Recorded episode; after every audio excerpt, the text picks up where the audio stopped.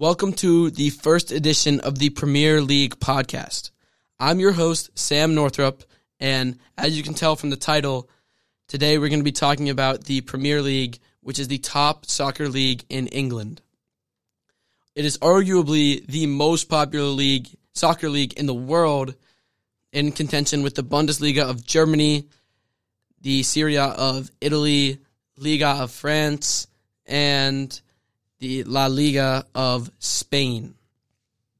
The first thing we're going to be getting into today is the teams that are looking strong so far this year.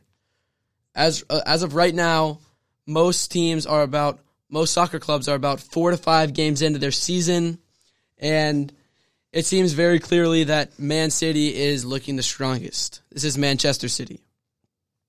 With the big signing of Erling Haaland, they now have Erling Haaland, Phil Foden, and Jack Grealish up top, which is an extremely dangerous and expensive front three guys that is right now looking like they're worth the money that they're getting paid.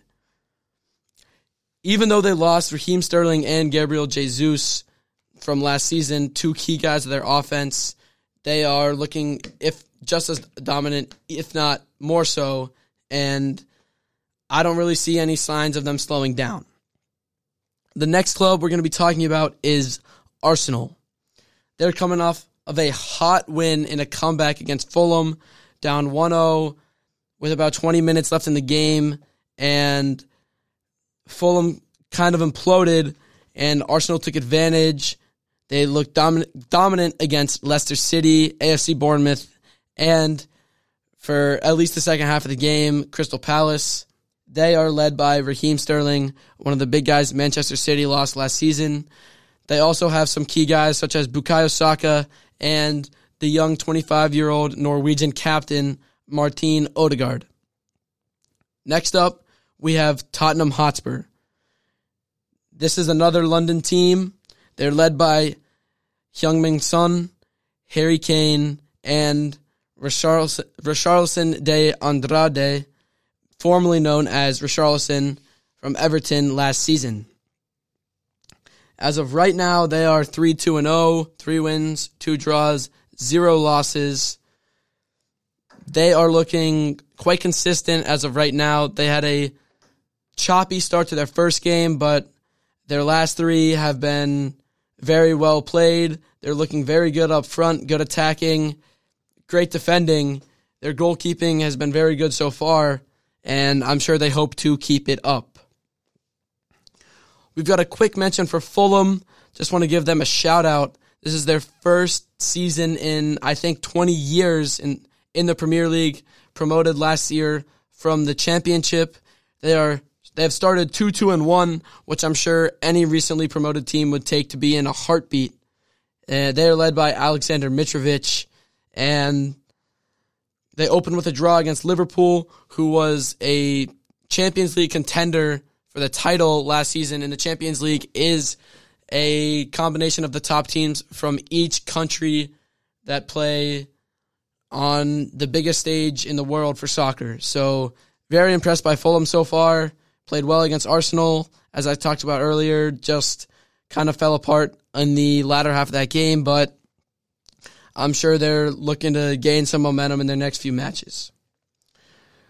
We just talked about Alexander Mitrovic for Fulham. He has five goals in five games on 21 shots. He is getting balls on the net into the goal into the goalie's face, and I'm sure as anything works, the more shots you get, the more opportunities you have for a ball to go in the goal. He's looking very, uh, very comfortable in the Premier League. He's not, um, he's not feeling less than other players. He's looking to show the Premier League what him and Fulham are made of and to make his mark on the league. He is a Serbian. He's on the Serbian national team and will be looking to qualify for the World Cup. Erling Haaland is another guy we talked about for Manchester City. He has six goals in four games, which is, as of right now, he has the most goals. He's the most efficient goal scorer in the Premier League. And Manchester City is playing a game right now as we speak, and he scored a goal in the first 20 minutes. So he's now up to seven goals in less than five games. That is an absurd stat line.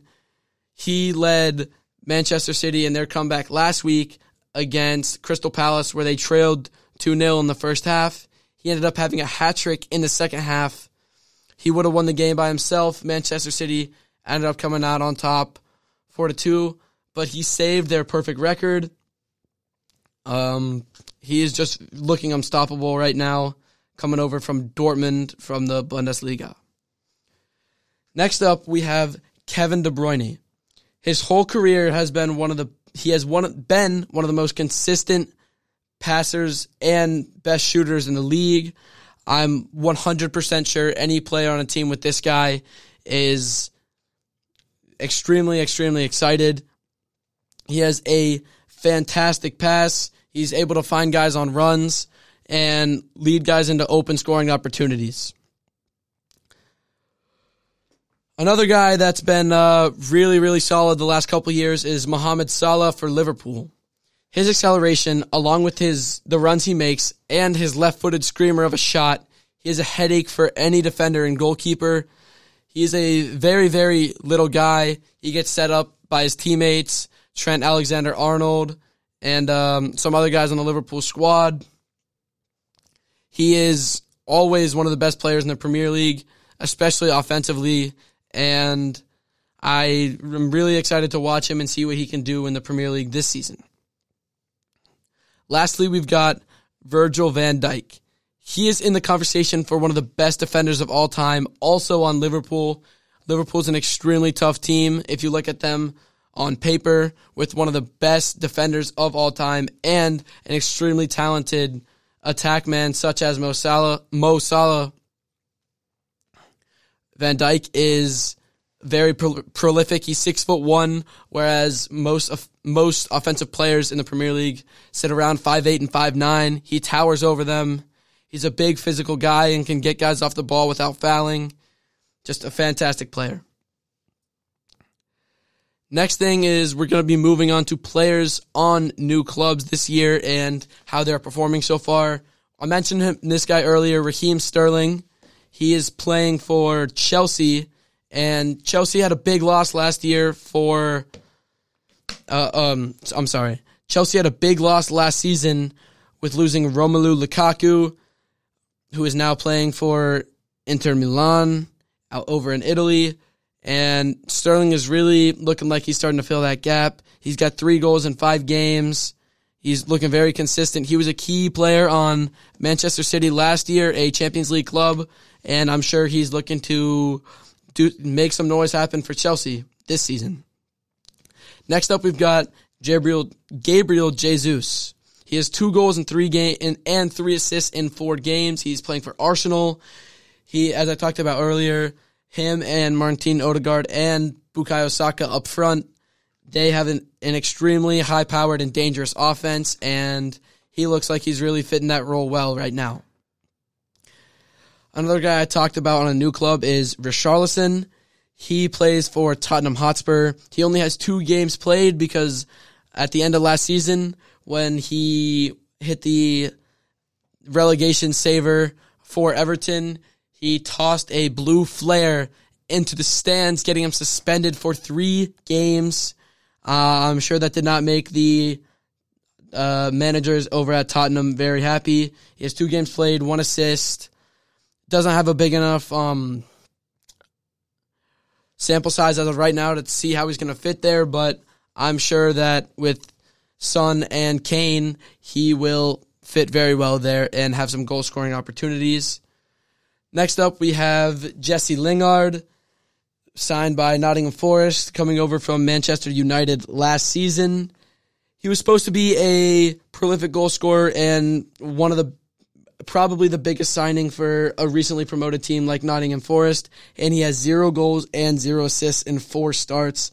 That is not something you want to see out of the one of the one of your guys that you're paying big money for. But hopefully, I'm rooting for him, rooting for their recently promoted teams, hoping they can uh, prolong their stay in the Premier League. But it doesn't look great right now. They're sitting at the bottom of the table, or close to the bottom of the table at 15, currently losing 0-2 to Man City. Um, I really hope that they can get something going and hopefully finish towards the middle or maybe in the upper half of the table at the end of the year. Lingard, I think, is a big part of that, and if he can get hot, then that'll give them a very, very good chance. The last thing I'm going to talk about is Manchester United. They had one of the worst starts I've ever seen a highly uh, such an expensive team as they have have. Um, they started off 0 3. They looked terrible. They have a new manager and who did not even start or play at all. Cristiano Ronaldo, who is uh, a guy who is believed by some to be the greatest player of all time. Manchester United has recently signed Antony and Casemiro, so hopefully they'll be looking to turn it around. And they're dropping a lot of money on guys trying to get this team organized and get them in the right frame of mind. But that's about all we got time for. That's going to do it for me. I'm your host, Sam Northrup, and thank you for listening to the Premier League podcast.